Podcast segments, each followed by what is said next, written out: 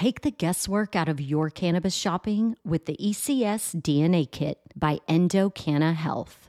I did this years ago, and it continues to empower me to get nerdy with my cannabis choices. Right now, you can save 25% off your DNA test at endodna.com using promo code POD25.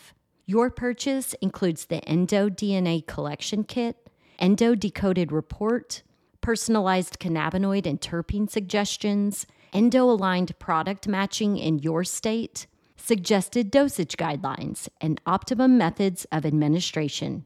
Once you know your personal ECS data, you can shop endo supplements tailored specifically for you.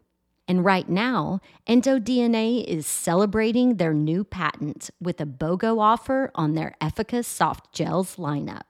Since so many of you struggle with sleep, I want to highlight Effica Unwind. Created to support healthy sleep cycles using a patented proprietary formulation of hemp derived CBD, terpenes, and essential oils. If sleep is eluding you, sweet dreams are made of this. So buy one, get one, my friend. You can shop online at endodna.com.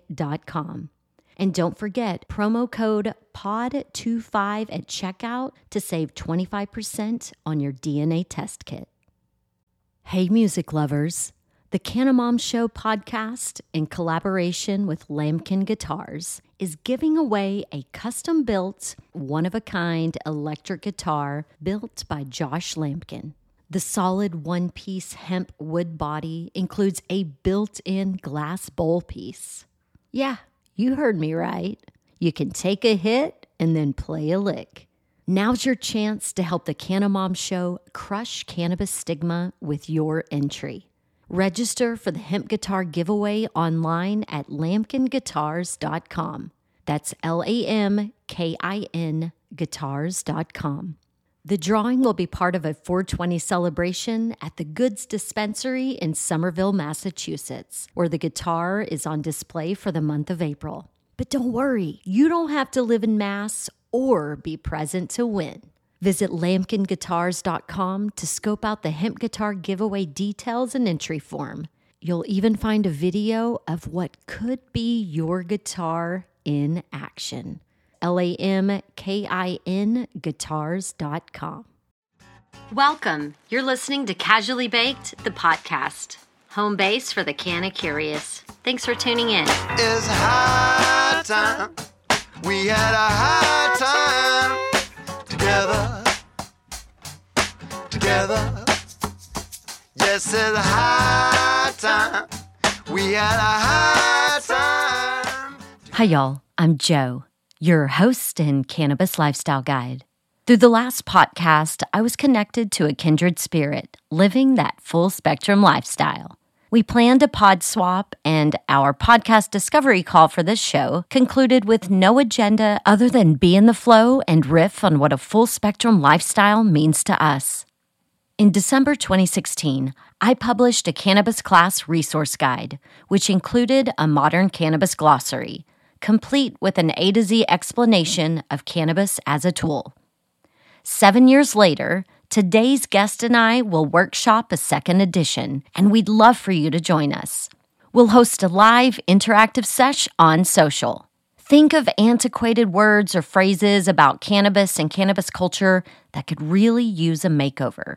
And then bring your ideas and fresh vision for the future of cannabis and together we'll create a world that respects cannabis as both a medicine and lifestyle tool.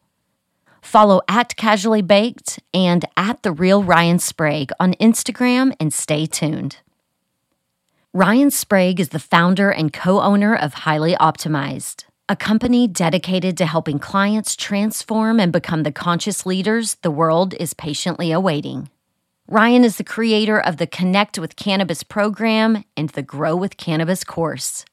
He is also the host of two podcasts the Highly Optimized podcast and this One Time on Psychedelics podcast. Ryan is on a mission to help his fellow brothers and sisters become empowered in their experience of being alive through one on one men's coaching, plant medicine integration coaching, and retreat experiences. And my mission is to model an inspired life so that anyone who interacts with me feels empowered to do the same. If you're feeling the gentle nudges of desire to expand your life beyond your current experience, this podcast is for you.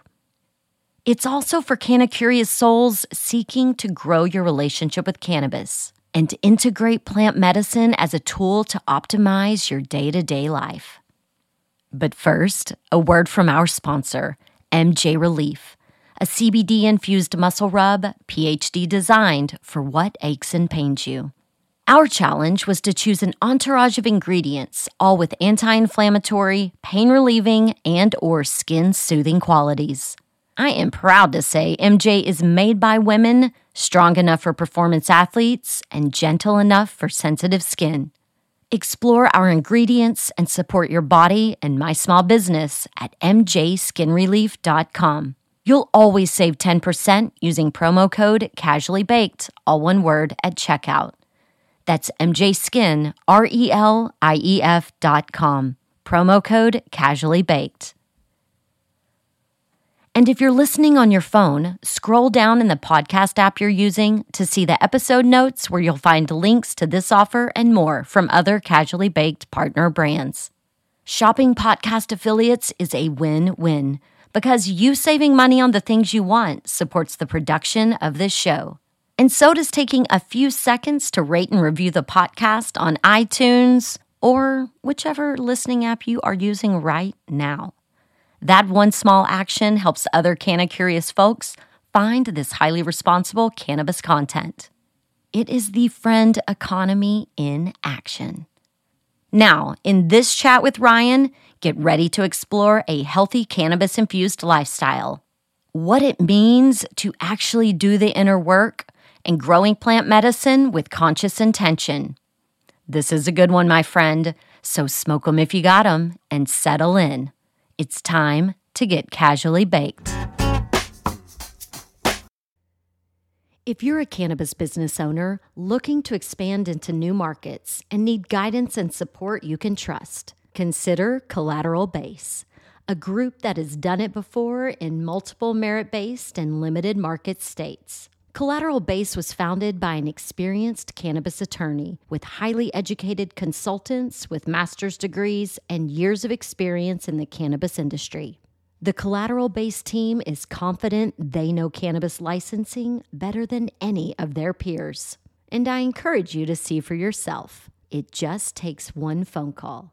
If you're ready to expand your cannabis business into new limited markets, contact Collateral Base today at 309 306 1095. That's 309 306 1095 or visit collateralbase.com. It's high time. We had a high time together. Together. Ryan, it is such a pleasure to finally have you on the podcast. Oh, thank you so much, Joanna. It's so amazing to be here. You know, we were chatting before we hit record, and, you know, this is going to be effortless. I mean, we live the same life, we have the same passions, we have the same friends as well with Mark and Brandon. So, I mean, this is just exactly where I parked my car metaphorically, you know, so I'm excited to be here. yeah, I love that. Yeah. And so, on my chat with Mark, which actually I just released today, mm. he and I were workshopping a sentence that I tend to repeat that is um, not telling of the future that I want to see in cannabis. Mm. And I told him that I would really love for the entire industry's language and our culture's language to have a makeover. And so I thought if you would be into it, that maybe we could do a live on the social platforms that way we can get the community involved, have everybody share all this antiquated uh, words and stories about our industry and our culture and create a modern cannabis glossary. Oh, you had me at words and then you sold me a modern cannabis glossary, you know, like, you know, we were chatting and, you know, I think that within the world of plant medicines as a whole, and especially with cannabis, a lot of people are using language like get stoned, which we were talking about the funniness for that because I live in Boston. The Salem witch trials were about an hour away from where I live. Um, you know, historically speaking, being stoned wasn't usually associated with anything positive.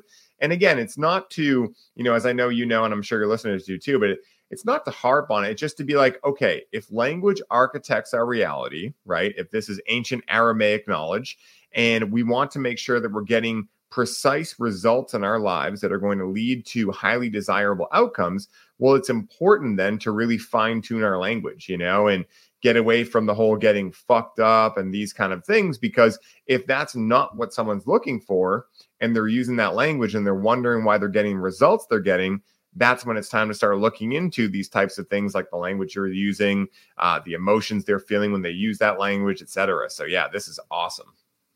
Good. I'm glad you're in. Yes. I love it. And I I feel like this conversation is just going to build upon what Mark and I talked about. You know, it's crushing the victim mentality, you know, putting yourself in the power position. And so much of my cannabis journey um, it's been an internal growth process. You know, it's like going to therapy in my head, you know, getting casually baked and setting it down and and really doing the work. And I tell people all the time, cannabis is my co-pilot, but it is not the only thing that I lean on. And so I know that that's something that you preach and um, I've just started calling it a full spectrum life. You know, that way I don't have to say it's a cannabis lifestyle, but it kind of gives that nod. So, mm-hmm. again, being an architect of my world, I've created a new way to talk about a healthy cannabis involved, cannabis infused wellness lifestyle. Yeah, I love that. You know, like the ways in which I think about cannabis as, is as a spiritual aid and ally, right? Or as a teacher, as a medicine, but specifically like the words that I really loved how to describe cannabis. And this is just like, as I've really tuned into this, like the most accurate I can find in my own life is it's a source of divination and or an oracle, right? So very similar to how um, if you want clarity, right? You have a question in your mind you might pull tarot cards, right? Which give you a description, but the description is usually not taken at face value, right? It's usually very wordy and very riddly. And then what you do is your own being discerns what message or meaning you make out of that divination that you've pulled. And so I think of cannabis very similar, right? Where we make an intention in our sober state of reality. We might even assume that we understand what cannabis is going to show us. And then either that happens or what happens much more commonly i found is that something happens and then triggers a breadcrumb trail to follow and we end up getting the desired result but in the way that we totally didn't expect. And that's how i think of it too like a pocket coach you know? Being able yeah. to it's not the only tool i have and it didn't always work this way. I had to understand inner work. I had to have emotional awareness. I had to um, you know, do my end of the bargain, right? To be able to allow this plant to continue helping me to deeper and deeper levels. The same way that if you work with a coach, right? I know from working with Mark and many other coaches too, if they teach you a lesson and you fail to learn that lesson, well, they can't move you on to the next lesson until you've really mastered the previous lesson. And I think that's where a lot of people get confused with cannabis. And I think that it's it's pretty obvious that none of us ever got a user manual for this plant, right? So you know, there's no judgment or anything. I think everyone's been trying to wing it and figure things out. And some of us, through different ways of research or whatever, have figured out little pieces to this puzzle. But I think having us all come together and speak about this, I mean, I talk about that all the time in the programs I host and everything, is that, you know, these are just my feelings about the plant. But my ultimate intention is to allow you to tap in and discern what you feel the plant helps you with. So we can have this broad array of how the plant can help each individual in different ways. Yeah. Yesterday, I was having a cannabis consult with mm-hmm. someone mm-hmm. who had had a really bad experience before, but was hearing other people talk about working with me and and having a different experience. And so he came back and he's like, "Okay, I I need some help here."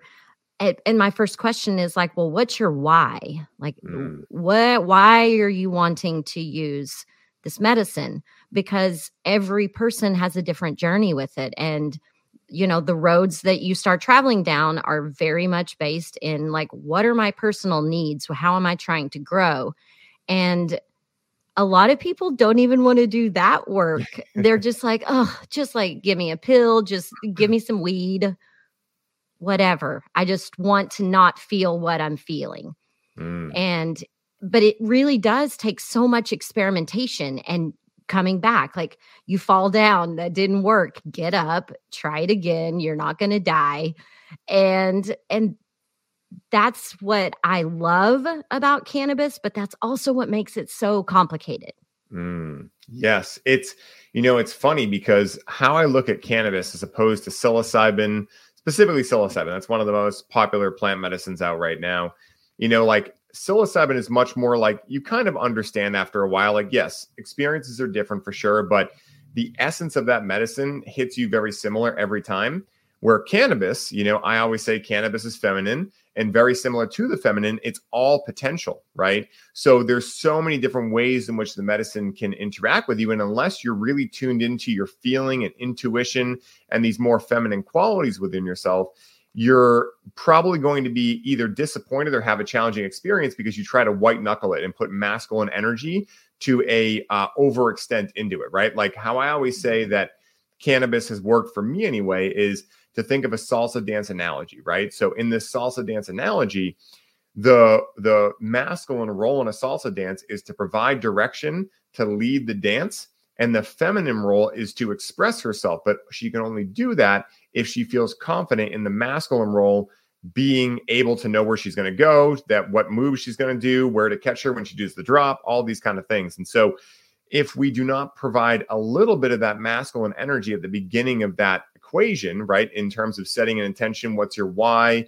you know, et cetera, then we allow the feminine to express, right, how she's going to express.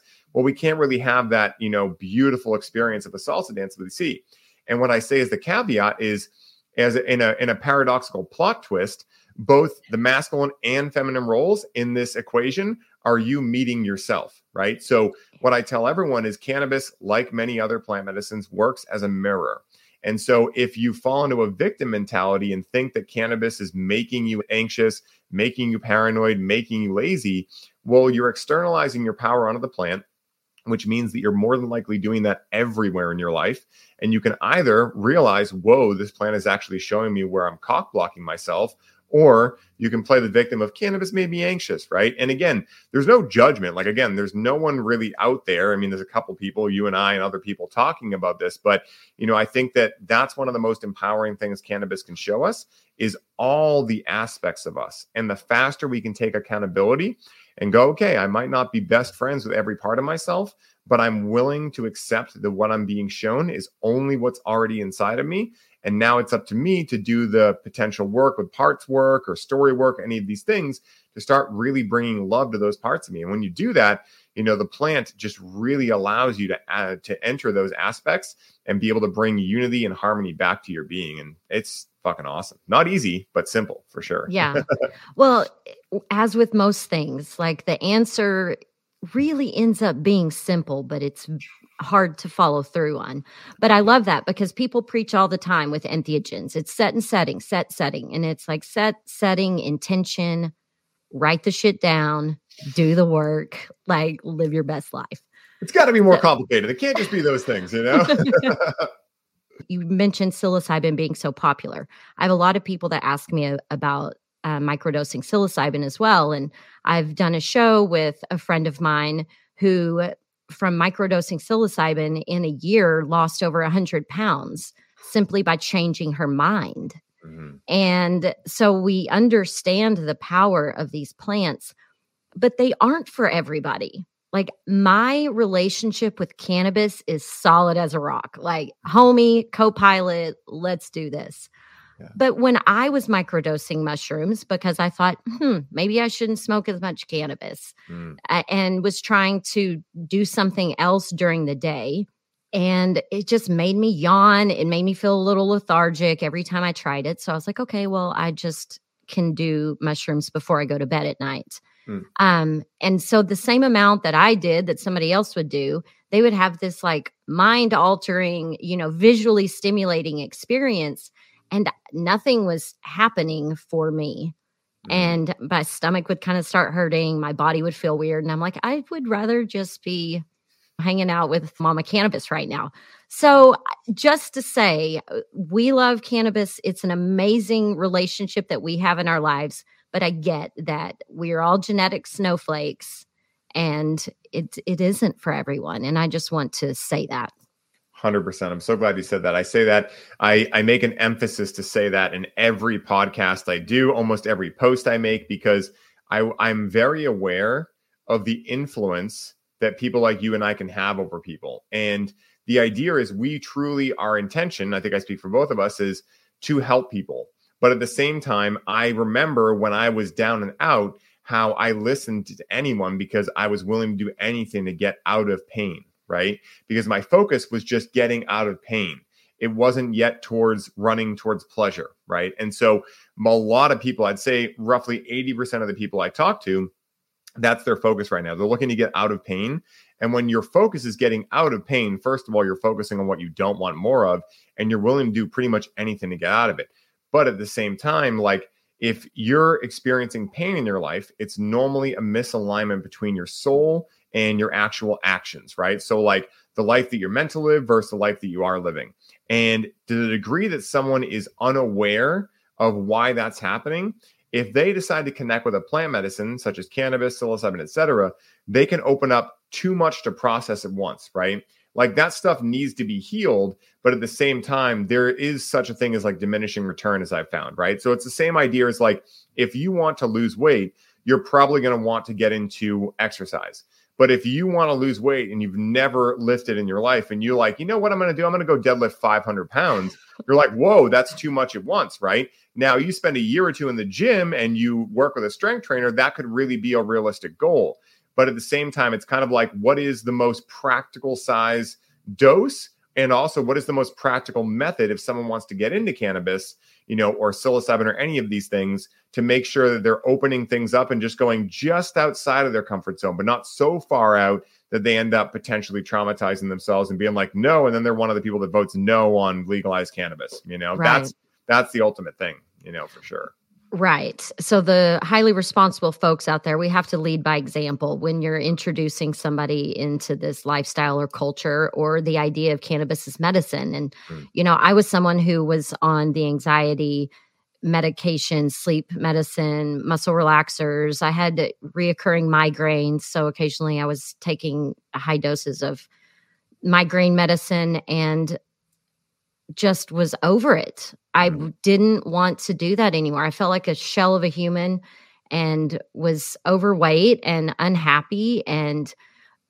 I worked with a therapist every mm-hmm. week for an entire year to get myself to a place where I was only using plant medicine as my medicine. It's using the plant, doing your own work, but also having a team of people around you to support you. And so that's why it's really important if you are entering into the cannabis space or any sort of plant ceremony to know that there are responsible people that are holding space and looking out for your your best interest. Definitely. You know, what I found is that, you know, uh, as they say in the concentrate world, a dab will do you, right? And so, like when it comes to when it comes to cannabis, like I think a lot of people learned because let's face it, cannabis was illegal and still is illegal in many places, but you know, it was illegal. And when we were younger, it was like we don't know the next time we're going to get to do it. Uh, so let's do as much as we can while we have it, right?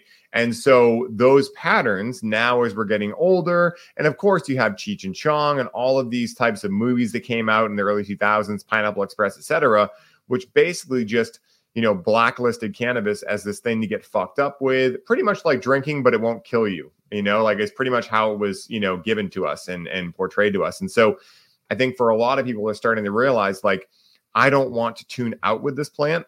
I want to tune in. And actually, it has very little to do with the plant other than like making sure that you're picking the right strain for you, things like that that are more quantitative. But it has everything to do with our either unconscious intention or conscious intention, you know? And I think that, you know, as we start to allow cannabis to be seen on the same pedestal as psilocybin and these other medicines, I think it's so important, like you said, to make sure that you know, we as the educators are making sure that people are having access to all of the information, right? Having access to like, hey, this plant can do a lot of amazing things for you. Yet at the same time, your mind can become dependent on it for feelings of comfort. Be aware of that, right?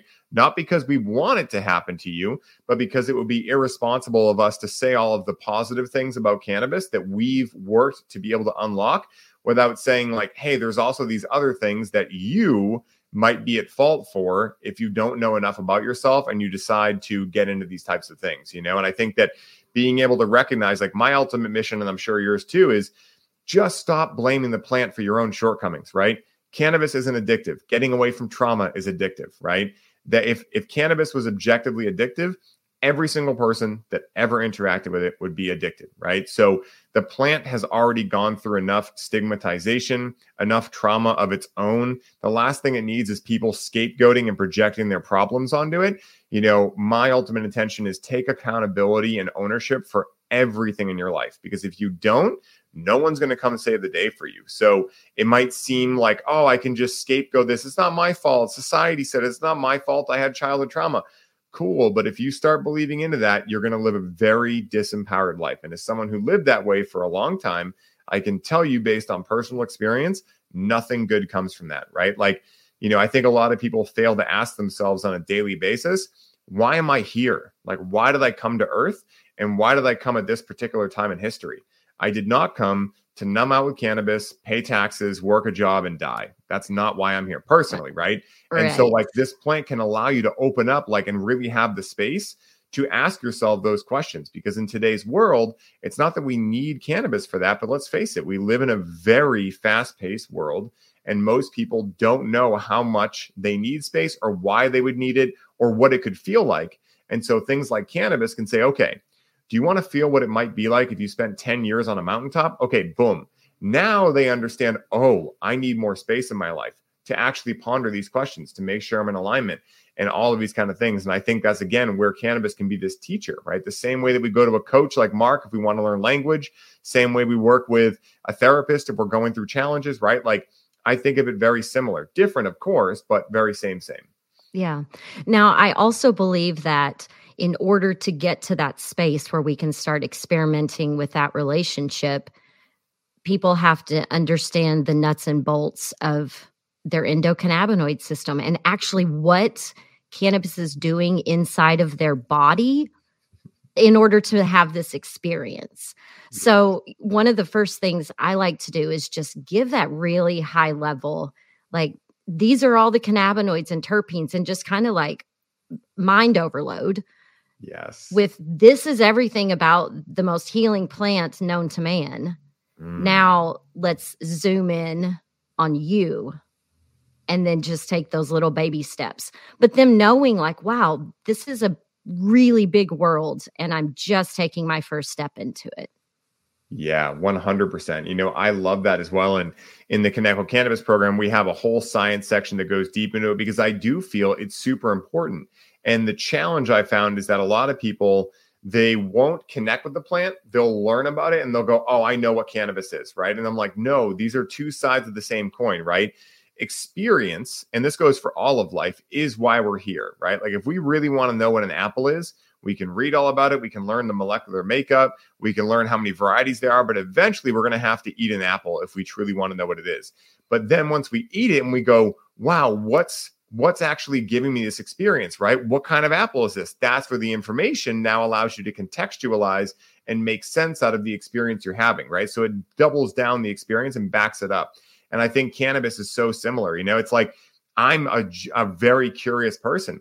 So if I love Blue Dream, I'm like, why? You know, and that's the information you need, right? But you need the experience to understand this is what I like. And so I love that you mentioned this because I truly feel they're just, it's this beautiful synergy of like learning more of the science, the history, the background, having deeper experiences. These deeper experiences lead to more questions. Go do more research and figure out the answers to the questions. And that just allows you to have this beautiful back and forth that to me is just the most fun out of the entire realm of cannabis. Yes, I love that analogy too. Mm. You know, we can also equate it to somebody who's passionate about wine and mm. they go to the wine country and there's a new varietal that they didn't know about. I mean, I had that experience with Pinotage. I'm like, oh my gosh, where has this been all my life? And then you go down that rabbit hole and you learn more about it and you find similar varietals and different wineries that carry it. I mean, it's the same thing with cannabis. Of course, we have to make sure that we save a spot for craft cannabis so that we can continue to have this beautiful experience. Mm. Otherwise, we'll all be smoking Walmart weed, which yeah. ain't nobody got time for that. Yeah. So, you know, it's like get curious, have the experience, more curious experience, more curious experience, and then you're an expert and you can be a cannabis Sherpa out in the world telling your community how it's changed your life. I'm a totally different human than I was before I had an organized and thoughtful relationship with cannabis. Definitely. And I'm so glad you brought up craft cannabis because a lot of what I teach, you know, I've been a cultivator for 13 years, and that was like my first big passion within cannabis. Science came later, and more of the shamanism side came later. But what I found is that most people have no idea what cannabis that has truly reached its genetic potential can feel like, taste like, be like, etc.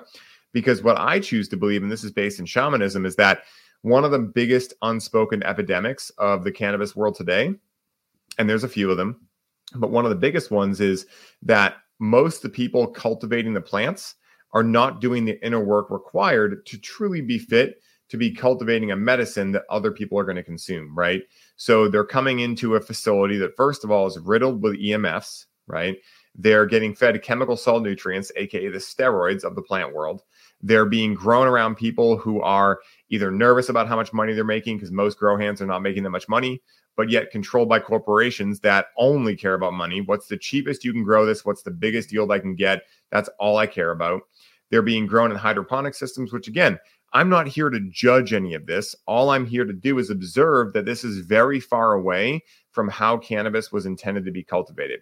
You know, if you read The Adventures of Don Juan, you learn about the traditions of the Yaqui Indians uh, and many other cultures as well. They all talk about how when the individual in the book goes down to meet Don Juan and he starts learning about these different allies that the Yaqui Indians have. They have two. They're called the weed and the smoke. And the weed is not actually cannabis, but it's a plant, right? And so you know, this this researcher's like, hey, um, can I try some of yours? And Don Juan's like, hell no, man, you got to grow this yourself. You know, like it won't even work for you if you don't grow it yourself.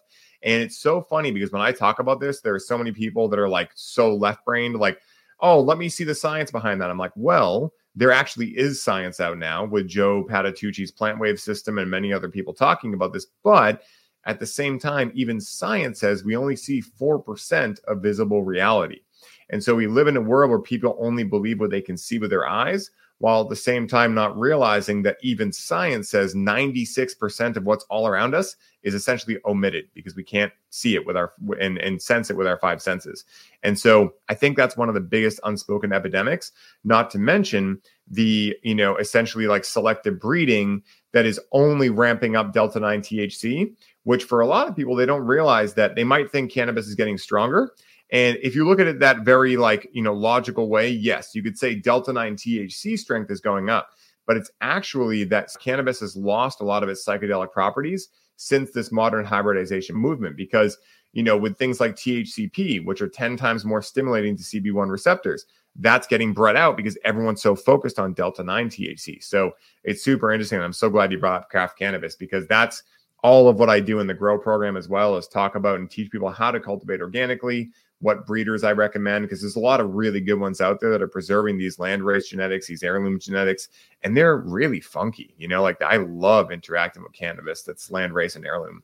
Yeah, I work with Alpine Seed Group, oh, and cool. they work specifically with these craft farmers that are just like, okay, I'm a breeder and this is what I care about. And like, this is what we're going for. And they nerd out on it. And I love it. And being around them and listening to what they're talking about because they're talking about down the road mm. cannabis, not what's happening right now.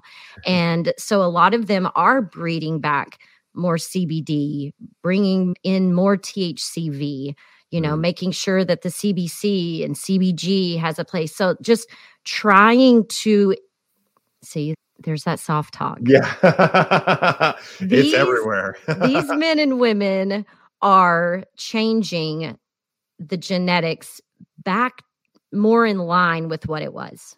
Yeah.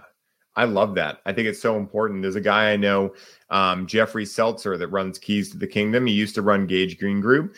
And me and him have had some stellar conversations on this. I'll have to introduce you to him because he's doing a lot of the same stuff. And I'm running some of his gear right now. He has this strain, Eastern Rebellion, that is just like, you know, um, when you grow cannabis, like you can just tell intuitively, like what plants are just like, they're just like a stocky, yoked plant. They do well in any environment. They're like, no worries, man. I'm not that finicky. You know, like this is one of those plants, and the smoke is unbelievable. It's probably between 15 and 18% Delta 9 THC. So it's nothing in the crazy range. And it is just one of those strains that you could smoke all day if you wanted to, never get burned out. Colors get vibrant. Your mental stimulation goes to 11 in the wise words of Spinal Tap. You know, you just have like an unbelievable experience.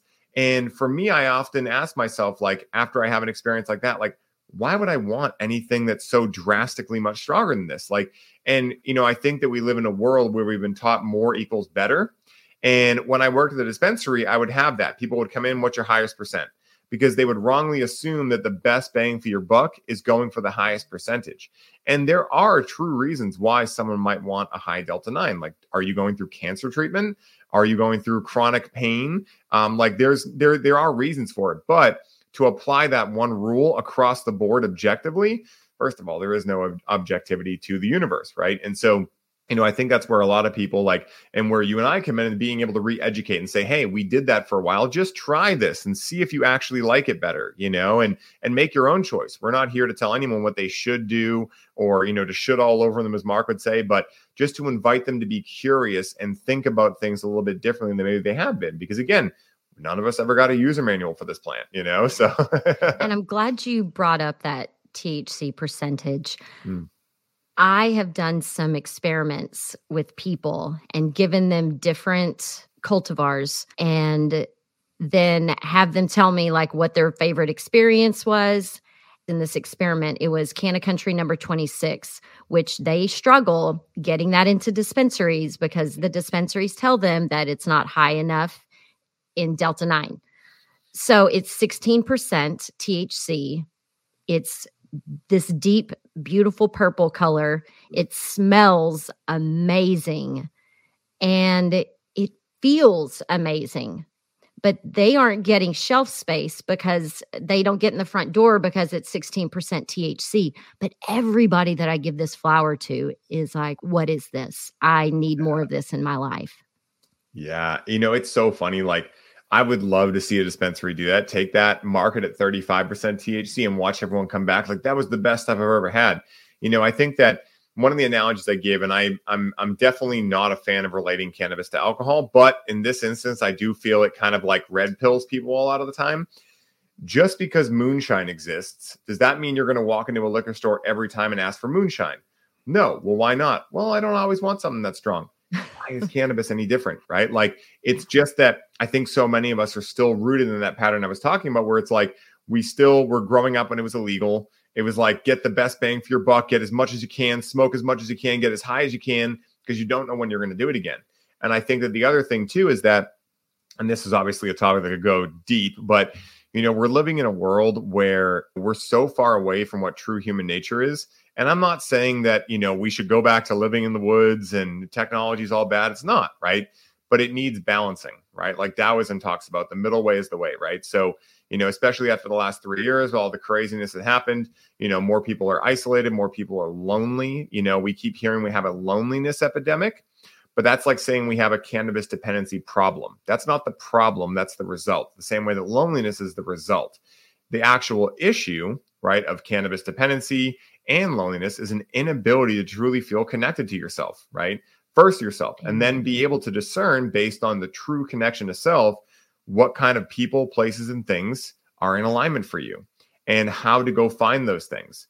And I think that even though we're so connected technologically, we're feeling more alone as a society than ever. And so, obviously, these are big issues. I don't have the answer for them, but I do think they're worth talking about when we think about like you know what could be happening with regards to everything we're seeing in society. And of course cannabis is a microcosm of that macrocosm you know and it's uh it's interesting you know and i think that the more attention we bring to these things and the more that like let's face it i really think cannabis has the ability to be a huge uh like problem solver within this. Because if you think about what cannabis is best known for it's like hey let's get together smoke laugh throw a frisbee around like that is the balancing of all of this other stuff as I see it. You know, and I'm not here to say that cannabis is the solution for everyone, but I think for a lot of people, it could be part of that solution. You know, again, everyone's got to find their own thing, but I think cannabis being a connection medicine, I mean, that's what I experienced bringing my father through end of life. That's what I experienced, you know, of course, having the business I do and getting to meet so many amazing people, getting to connect on this amazing plant that we all love and have an affinity for. You know, it has that potential, but it requires us actually asking ourselves that why, right? And doing our end of the bargain, right? We always say that cannabis can show you the what, but it's up to us to figure out the how and do our side of the bargain. And so that's why these conversations are so much fun. So when you talk about the chaos of our society, mm. the majority of that is by design. Mm-hmm.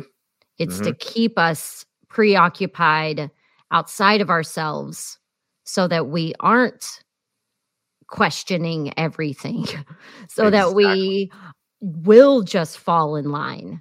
Mm-hmm. And I will tell you that as rebellious as you felt as a teenager, smoking cannabis, that's how you will feel as a human and a citizen of your country by consuming cannabis and taking back ownership of it because cannabis is empowering. And if you are using it in a very strategic way and you're doing it to heal self, once you heal self, you want to heal family and community and your state and your country. Mm-hmm. And so for me, cannabis has been a huge part of my journey in being of service. Now, that said, when I say just take five minutes in your car, you know, before you walk into work to just, uh, you know, you don't have time to meditate. I hear you. You have 50 kids and a husband and blah, blah, blah, but five minutes in the car. And nobody thinks they have time for that. So, what do you teach in your practice on how to like start developing that relationship? How to start listening to yourself? Definitely. This is a great question. So, the biggest thing that I do is I tell people to ask five questions to themselves daily. And those questions are meant to be journaled on. And you don't have to spend, because I get it, right? I don't have all the time in the world, which is the biggest excuse out there, right? I don't have the time, but yet they have time to stop at Starbucks. They have time to watch Netflix, right? So again, but I don't try to argue, right? I'm like, okay, cool. Well, hey, can you write one word down for these five questions every day? And if you have the time, you can write more, but all it requires is just like just thinking and pondering on it, right? And those questions are this Who am I? What am I? Where do I come from? Where am I going? What is my purpose? If you start asking yourself those five questions every single day, and get into a routine of that, it will start pattern interrupting you to start questioning. And then what that also allows you to do is let's say you make this part of your morning ritual. What you'll start doing is let's say that you wake up and you're immediately like most people, you just get into your phone and start responding to the email, you go make coffee, all these things, right? It's like you're putting so many clouds into your connection to the all, right? That you know, and again, these clouds are very quote unquote important, right? You have a job, you have deadlines, things that are accurate, right? But again, you might be going to bed too late. You might not be prioritizing yourself. Things that aren't as easy. They're simple, right? Oh, prioritize yourself. You know, say no more, but they're not necessarily easy, right? Because they go against societal norms. They go against, you know, we all want to be part of the tribe. So by saying no, we're worried we're going to get ostracized, all of these kind of things. But if you start doing this and you start giving yourself even five minutes every morning, you give yourself the opportunity to have those clouds just part a little bit and allow that idea to come through, that sunshine, right? To come through to hit you, and all of a sudden you feel more connected, right? And it's almost like a uh, a romance in a way, right? Like we the same way that we romance a partner, right? Like I know from you know having my partnership that you know there are times where I get so sucked into work that Rachel will be like, "Hey, can we have like a date day? We haven't done that in a while." And I'll have all the excuses. Well, babe, you know, I'm doing this launch and blah, blah, blah, blah, blah. Right. But all that's an excuse. Right. Because at the end of the day, what my true self wants is to go connect. And yes, like I'm grateful that I have a business that I fucking love. It's wild and crazy. It's big wave surfing, but I true love it. I do love it. But also, if I forget to give myself that time in the morning to really ask myself, like, who am I? What am I? Where do I come from? Where am I going? What is my purpose? Right. And the great thing is you start realizing that you don't get the same answers every day. You know, you get different answers and you start to be able to see how you feel about yourself, especially early in the morning before you've jumped into email and put all those clouds into your atmosphere. You know, and again, those things are not bad things, right? But I always talk about it this way. What I've found in life is that whether we're male or female, we must allow our feminine energy to kickstart our day, right? And what I mean by that is that if we wake up and we immediately allow, immediately allow our masculine energy to start putting us into action, how do we know that action is from an aligned place? How do we know that it's based off of what we truly want in life and not what we've been sold we want? Not what our parents, society, teachers, whoever has told us will make us happy, told us will make us successful. So if we can wake up and have a practice like meditating or even connecting with cannabis consciously. I'm personally not a big fan of connecting with cannabis early in the morning. It just never really worked for me, but for a lot of my clients, it does, right? So, whatever that is for you, right? Asking yourself those questions, giving yourself some time to connect to your heart ask yourself, who am I today? What feels in alignment? And then allow your masculine energy to go, okay, we got the lead. Now let's go, right? That way you know that you're taking aligned action. I think that's a beautiful place to start with regards to being able to connect to yourself. I love that. That's great mm advice. Thank you. Oh, welcome. The other place on the other end of that mattress, you know, the next when you get back in the bed at night, like right before you go to sleep, when your body is completely relaxing and you're maybe playing through your day instead of, you know, sitting there maybe ruminating on what didn't go right or or what you have to do the next day, spending that time just visualizing what you want. Yes. I love like you know the the the yin to the yang or the yang to the yin however you want to look at it is the nighttime ritual right? And we actually uh rachel and i just uh we've had like different rituals. We just moved into a new place and so our rituals were changing and whatnot. And we just decided that what we want to do is we just bought a sauna we got a red light uh, and we're just going to have like like you know treat yourself time at night right? Where we do the sauna we do the red light we do the foam rollers we laugh we read books we we pull tarot cards we just get much back into that feminine energy right and and again we allow for free flow like what i found really works well because for me i found that like yeah it's great to be structured but structure can be catastrophic at a certain level right so for me what i do is in the morning i give myself a two hour block for what i call me time me too. And then depending on yeah, like depending on what I feel that day, I let myself be a little kid in the morning. I'm like, now I want to meditate. Today I want to do this rather than saying I have to get up and I meditate every day. Then I do my mystery school rituals. Then I do breath work. Then I do this and then I do that. Because maybe some days there's a cue in me of like, we'll do this first instead. But I'm like, no, I don't do that first. Right. So having that mm. ability to like, yes, time block it onto your calendar because that's a way you'll never forget it and never tell yourself you don't have the time for it. But allow a little bit of free flow in that. You know, when it comes to work, yeah, you might want to be more like, you know, strict on how you do things, depending. I don't know. But you know, for me, I found the nighttime or the morning and the nighttime rituals. I find so much value in just having a little more free flow there. So I'm glad you mentioned that too, because nighttime's a great time to center in and make sure that you're going to bed with a full heart and a clear mind. Amen. And as someone who's in transition right now, I really resonate with you saying, like, give yourself some grace, Joanna. My routines are all so off. And mm-hmm. I'm sharing a space with my sister and her wife right now. And, you know, just I normally eh, was up at five o'clock in the morning doing my thing. And I'm like, well, that doesn't work at this house. People don't get up that early.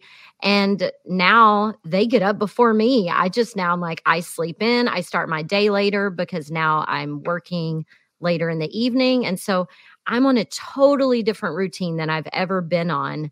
And I struggled with that a little bit of like, Joanna, you're not part of the 5 a.m. club anymore. What's wrong with you? you know, and it's just like this is this is the season in my life that I'm in and just embracing it. and seeing, okay, what curious things am I going to learn right now in this chapter? Yeah, you know, I love that you brought that up because I've always been more of a late riser. Like I'll wake up at like 7 30, 8 o'clock, go to bed at midnight. That's been my pattern for so long. And right now I'm actually transitioning. Like I got up at six today. We went to the park. We just got a new puppy. And you know, I've been realizing that like, yeah, we go through seasons, you know, and and one of the best things about cannabis is allowing us to like you know, find that love for ourselves, especially like I'll speak for myself and I imagine you too, and many other people that are doing anything they're really passionate about, or even anything that just keeps them really busy a lot of the time, is that like it's so easy to fall into patterns of like being hard on yourself. You know, at least for me, like, you know, beating myself up, saying, Oh, I could have done that better. You know, oh, let me get up earlier. Oh, why aren't I getting up earlier? I'm not fulfilling blah, blah, blah, blah, blah, you know, insert it here. What I've realized is I don't get anywhere beating myself up because again, who's going to come save the day for me? No one, right? So it's such a slippery slope because if I beat myself down, well, then I'm actually not fit to do what I love more than anything, which is support other people in their journey of finding safety and fully being themselves, right? And being able to connect with the cannabis plan, find patterns that work for them, have accountability, have community around them. Like those are the things that fill me up the most.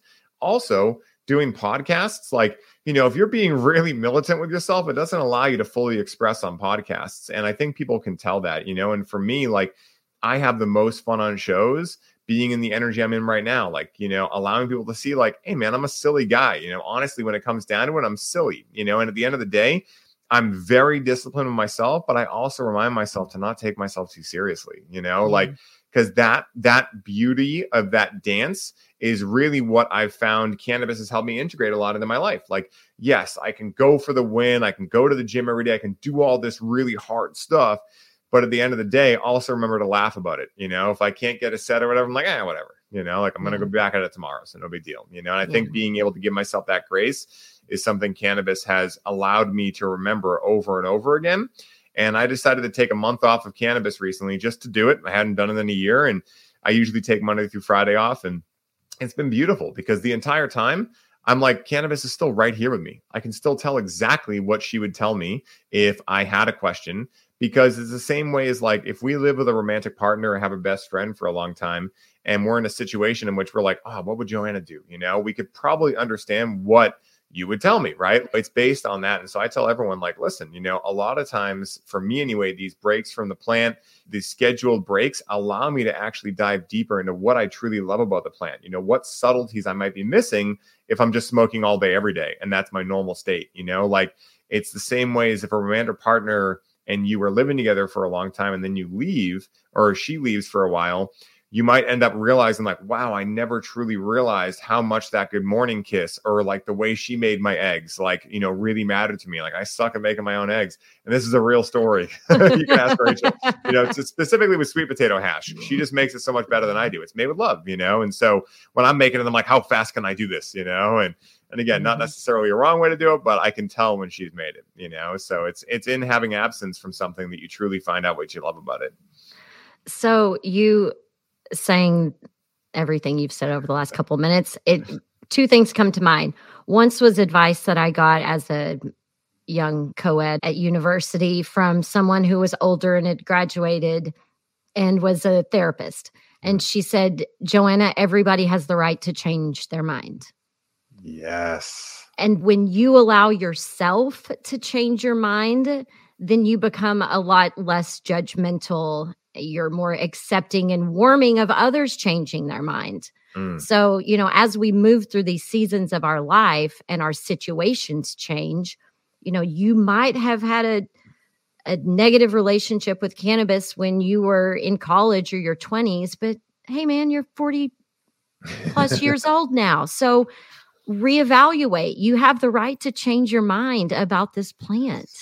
Yes, I love that. You know, that's such sage advice too, because one of my favorite quotes is wise is the man who knows he does not know. And it reminds me of the Taoist farmer. Have you ever heard the uh the story of the Taoist farmer before? Tell me. So it basically goes like there's this Taoist farmer living in uh, olden times, let's just say, and he's got a horse. And at this point in history, like your horse is kind of your lifeline. So one day his horse runs away and his neighbors come over and they're like, oh my goodness, your horse ran away. You're screwed. And he's like, well, maybe. Next day, the horse comes back with another horse, right? Somehow made a friend, right? So the neighbors come over and go, Wow, we thought you were screwed when your horse ran away, but now you got two horses. You're so lucky. And he goes, Well, maybe. So the next day, his son goes out to try to break this new horse. And in doing so, the horse bucks him off, and the guy falls off and breaks his leg. Now, this Taoist farmer is an older gentleman, right? So his son is a big part of his workforce. So his neighbors come over again and they're like, wow, we thought when your horse ran away, you were screwed. And then they came back and we thought you were lucky. Now your son broke his leg. You're really screwed. Now he goes, well, maybe. Next day, the army comes around and do a draft of every young man. But because his son has his leg broken, they can't take him, right? So this just keeps going on and on and on, right? And the idea is, I don't know why these things are happening, right? I can choose to, you know, be curious about them, but to think that I know anything objectively, like quantum physics has proven that there is no objectivity to life, right? And there's a great book called The Quantum Revelation. And I love the way that Paul Levy put this. He has a chapter called The Objective Reality Hangover. And this is what we see on social media so much, right? Is people arguing their subjective view of reality as if it's objective, right? And they're completely unaware of like the hermetic principles and these laws of the universe. And so one of the best things about cannabis I've found is the ability to like say you're, you know, smoking a joint with someone and they're like, "Yeah, I believe in flat earth," right? Even if you're vehemently against flat earth, you're probably not going to be like, "That's bullshit." You're going to be like, "Dude, tell me why you believe in that."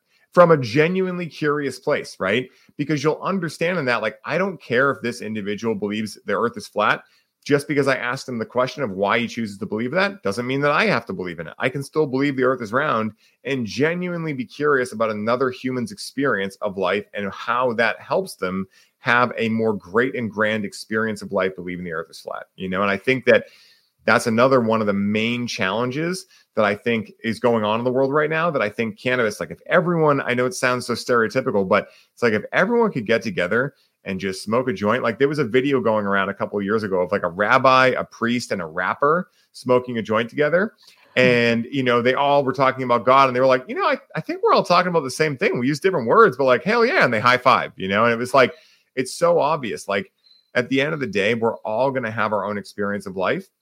But at the end of the day, like we allow that experience to change because we're always changing, right? Like it's like another quote that I love, which is no man can walk in the same river twice because he's not the same man and it's not the same river, you know? and so like it's just mm-hmm. all the, you know, again, the the thing that space does is I found and and why I'm so big is challenging it is. I still run patterns of needing to be busy all the time, but what space does is allow you to really think and just be and wonder like what do I choose to believe about life right now? You know, not what I what do I need to believe for the rest of my life? Not what do I objectively know about life, even though there are some things that I choose to know, like that I believe in a higher power. I believe that we're God experiencing itself. I believe that this is soul evolution, all of these things. But, you know, I think people put so much pressure on needing to like have the same point of view they had 10 years ago as they do now. So I'm glad you brought that up. Yeah, man. People can dig their heels in, can't they? Definitely. Yeah. And I'm like, guys, like, stop taking yourself so seriously. We're just playing, you know? that is, this is a game. If you want, if that's the way you want your game to go, fine. But I'm playing a different game. And we truly are living in our own little worlds because we're manifesting our reality. We're vibrational beings in a vibrational universe. You know, it's so funny. I think if most people, actually knew, and this is why I love this book, The Quantum Revelation, because when you hear the term quantum physics, I know for me for many years, I'm like, I'm not a fucking scientist. I have no fucking clue. That that's just like that was the equivalent of me trying to learn calculus. I was like, nope, it doesn't apply to me. Um, I believe it's true, but I have no idea how to make sense of that. But if people truly understood the implications of what quantum physics has found, it would change everything for them because it is a scientific proving in a way, right, of what spirituality and religion is spoken to very qualitatively for thousands upon thousands of years, right? Just the slit experiment, right? Like that old question if a tree falls in the woods and no one's around to hear it, does it really make a sound? And what quantum physics proved is no, it doesn't because it wasn't being observed. So therefore, it was all wave and no particle. Like these kind of things are just so shocking. I always call quantum physics like the bad boy leather jacket wearing joint smoking version of science because it's so true. It's just like what if everything was true and also everything was untrue at the same time and we can prove it? And it's just like, what? Like brain bending things. I love yes. it. It's so cool. I love it too. I'm like, I don't understand And It's amazing. Yes. And that's the thing, just embracing the curiosity of it over the judgment of not understanding. Exactly. You know, it's it's so funny. I use this analogy all the time. It's like, okay, let's say that, you know, I know certain people didn't celebrate Christmas, but you know, you've gotten gifts on some holiday before. So whatever holiday it is for you, what were you really excited about that day? Were you more excited about having peeked at your gifts and knowing what they are and trying to fake a surprise? Or were you more excited about genuinely not knowing what was in that box? Right. And then as we get older, we think that we need to know things, which we've already proven is kind of a thirst trap. You can't really know anything. But we end up believing, like, well, why would I go to California to see the redwoods? I've already seen trees. They're all the same, you know? Why would I go to Antarctica? I mean, not Antarctica, Iceland. You know, I've already swam in a hot tub before and I've already seen ice before, right? Like we start thinking that because we've seen one example of something, we know everything.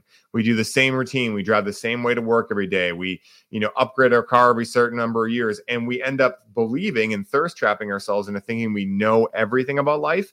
And that is completely the antithesis of what true enjoyment comes from. True enjoyment comes from not knowing, it comes from the mystery. Like, think about a first date, right? What really is exciting is not knowing where it's going to lead and having all these different possibilities, right? If I you just get with had one of those, Ryan. So that oh, is really yes. fresh in my mind right now. So yeah, far, so good. It was really good. Oh, and that's amazing because imagine if this person was like, "Hey, um, yeah, I really like you. We're going to go on three dates, and then I'm going to ask you to go official with me. We're going to change our Facebook status. then we're going to spend three months, um, you know, dating, and then I'm going to ask you to move in with me. Well, this is exactly where we're going to move. We're going to live there for two years. Like you'd be like, this is fucking boring. Why would I want to do that, right? But yeah. yet, a lot of us, myself included, for many years, are going through life in a very similar way. I'm going to go to college. I'm this is the degree I'm going to get. This is exactly what I'm going to do with it. Then I'm going to buy this house. I'm going to do this mm-hmm. thing. I'm going to have kids. And it's just like, dude, like the mystery is I found. And again, everyone can discern their own way to go through life. But you know, it's like I, I the best bumper sticker I ever saw was "Don't grow up. It's a trap." You know, and it's like it's so true because I think growing up is synonymous with this idea of needing to know everything. There's no mystery left to life. You know, I'm responsible, you know, and it's just to me, not my flavor of ice cream, you know? yeah. Are you familiar with Gene Keys? Yes, I am. Yes. Okay. Okay. I mm-hmm. can't think of that gentleman's name, but uh, I. Okay. I want yep. to have him on the show. I need to reach out to him. But it's this idea that we all have our own magical purpose for being here. Mm-hmm. And you can unlock that through relationships with plant medicine. You can use something like the gene keys to help you unlock some of that stuff. But one of the things that I thought was really funny is one of my shadows is immaturity. Mm. And I was like, uh totally like but also it's one of my favorite things about myself. yes. You know, it's so funny you mentioned that. So my girlfriend is really into she's getting into gene keys now. I have a buddy named chris who's like full on in the gene keys mm-hmm. um, and i love richard rudd. I think that dude is like a terence mckenna type. He can just talk and just like so poetically it's beautiful. Yeah um, the one that i got into was human design. It's like same same but different to gene keys similar to astrology as well. They all kind of speak to the same idea that like hey if you're the green power ranger but you keep believing that you have to be the yellow one, you're never going to end up fully becoming the green ranger you were supposed to become, right? So, this idea that again, people are objective, um, everyone has the same goals, every man's the same, every woman's the same. Um, this whole idea is so silly. We see it with diet. Everyone should be on paleo. Well, what if your body doesn't like meat? Everyone should be vegan. Well, what if your body doesn't like plants? You know, it's like there is no one size fits all to anything. And I think that people like to generalize because it makes life seem easier and they're already so overwhelmed in other things.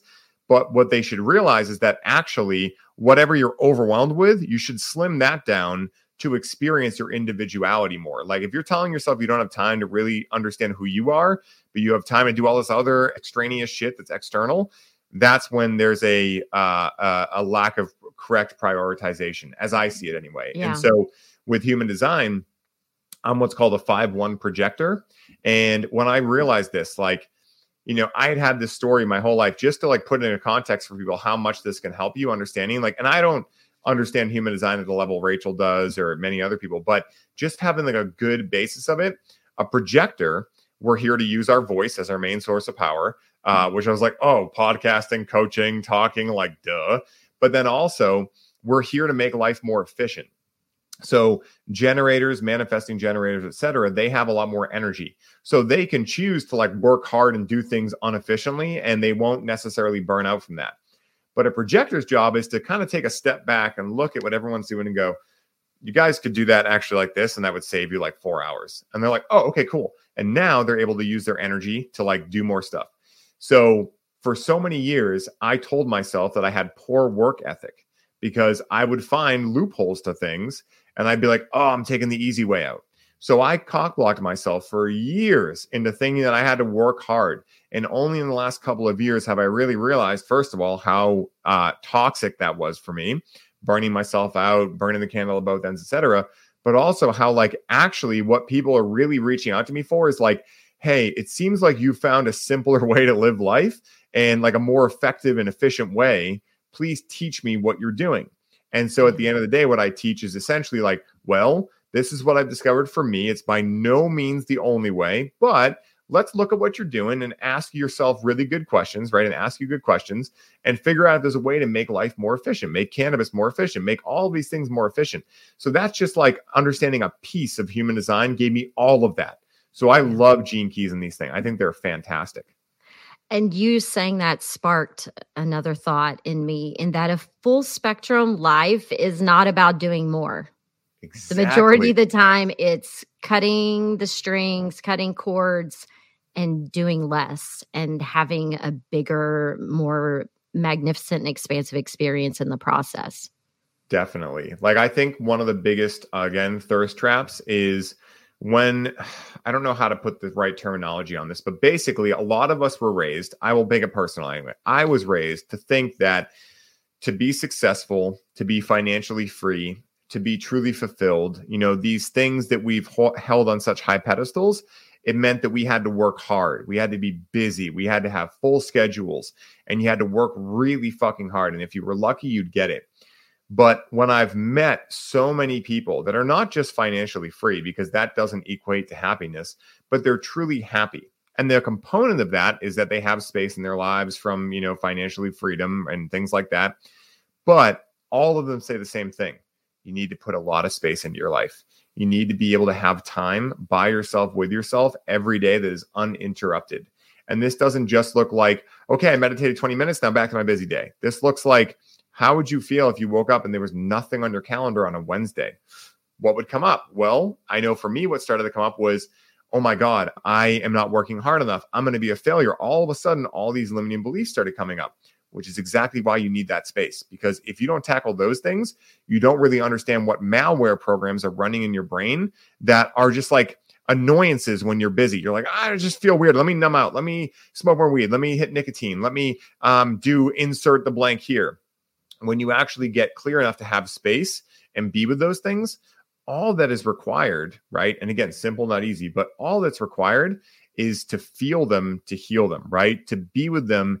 And essentially, the same way that if you have a child and that child is crying, right? And truly upset about something, you wouldn't just be like, "Hey, come on, shut up. Let's go to the mall and just like I'll buy you something." Well, right? Some people would. Yeah, exactly. Some people would, right? But if we understand, if we really want that kid to feel seen and want them to understand how to take care of themselves, you know, growing up, we want to give them the space to go, "Hey, it's okay. I'm right here for you. Let me know what you need." Right? And let them go through. And at a certain point, they'll ask the question and you can offer advice, right? Or these kind of things. And so it's very similar with us. You know, every time I do deep mushroom experiences specifically, I'm I'm shocked at the simplicity of the downloads I get.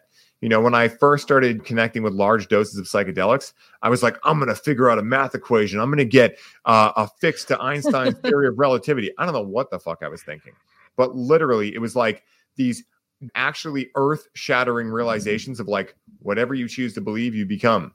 Uh, feel it to heal it. Things that I had heard intellectually and understood so many times, which allowed me to realize that knowing intellectually is a thirst trap, like we were talking about with cannabis knowledge. You know, a lot of people, a lot of scientists and doctors think they know based on studies what cannabis is without having the experience. And I think that being able to have the experience of like, for me, being five grams deep of mushrooms and staring at the ceiling for three hours and actually feeling into things and being like, oh my God, I've figured out how to really find fulfillment. And then coming out of that and realizing, like, oh no, you don't have time for that. No, no, no, no. You'll you'll schedule more time in a month from now. No, that's okay. You'll get it then. and realizing like, whoa, I have a lot of different parts of me that are very resistant to what I just found actually helps me, you know? Yeah. So yeah, it's interesting. All right, Ryan. So, if people want to live a highly optimized life like you, tell me a little bit about the programs that you run. I think you Mm. have something that's launching pretty soon.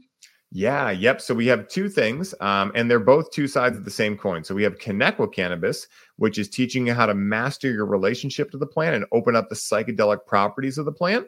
Um, we do that. It's a beautiful experience. We have an incredible community. We've had 13 groups go through it.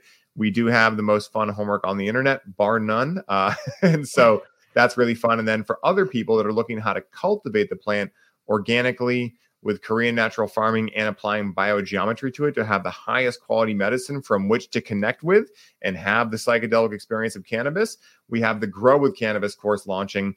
This is everything I've learned in the last 13 years put into one program, along with weekly energy practices to make sure that your energy growing these plants is from a positive place. Weekly wisdom and contemplation practices, lifetime support, lifetime access to the program. We have a wait list that you'll be able to find in the show notes as well. Join that. Um, we're giving a great discount for it as well, and you get a consultation with me. So definitely take advantage of that.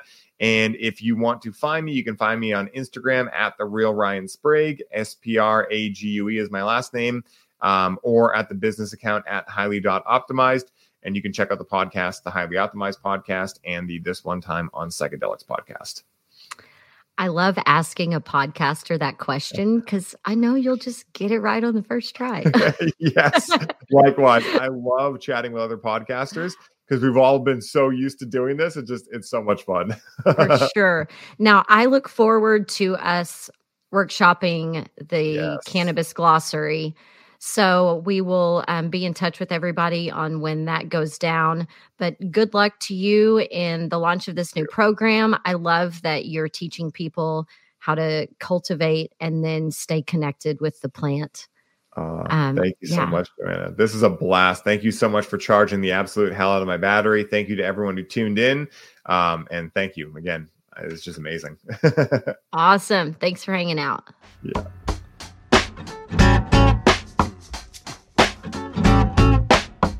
Are you ready to live a full spectrum lifestyle? I hope this podcast has you ready to contemplate your relationship with cannabis. And if you're inspired, please share this podcast with your smoke circle. And when you're ready to cultivate and stay connected with cannabis, head over to the potcast 245 show notes at casuallybaked.com. You'll find links to recommendations, affiliate discounts, and highlights of things we discussed, as well as the registration link for Ryan's Grow with Cannabis course. It's everything you need to begin cultivating the world's highest quality, homegrown organic cannabis. And if you're interested in networking, business collaborations, or wellness lifestyle coaching with yours truly, email your messages, requests, or Canna Curious questions through the website at casuallybaked.com or DM me on social. When I'm there, I'm at Casually Baked on Facebook, Instagram, Twitter, YouTube, and Truth Social. However, you decide to support our community and this highly responsible cannabis movement, thank you for doing your part to puff puff, pass it on. Yes, is a high time. We had a high time together. Casually Baked the podcast was created, recorded, and produced by yours truly. Editing and sound design are in the capable hands of Jamie Humiston at PodConnects. The podcast theme music is by my highly talented friend Seth Walker. If you aren't familiar with Seth's music, you can find High Time on his album Gotta Get Back, wherever you're buying your music these days. I know he didn't create High Time for me, but it sure as shit sounds like he did, right? I hope you'll tune in next time. Thanks for hanging out. Thanks for listening to today's show. To check out more great cannabis podcasts, go to podconnects.com. Here's a preview of one of our other shows.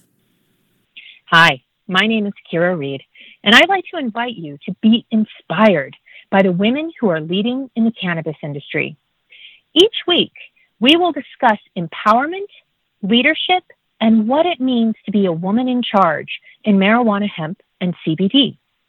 As the founder of the Women Empowered in Cannabis community, I have had the great pleasure to get to know many brilliant and talented women who are CEOs, executives, politicians, advocates, and community leaders that are focused on creating a cannabis economy that is just, fair, and equal. We'll learn how these women make decisions, how they navigate a predominantly male industry, and what they're doing to level the playing field for women. I hope you'll join us.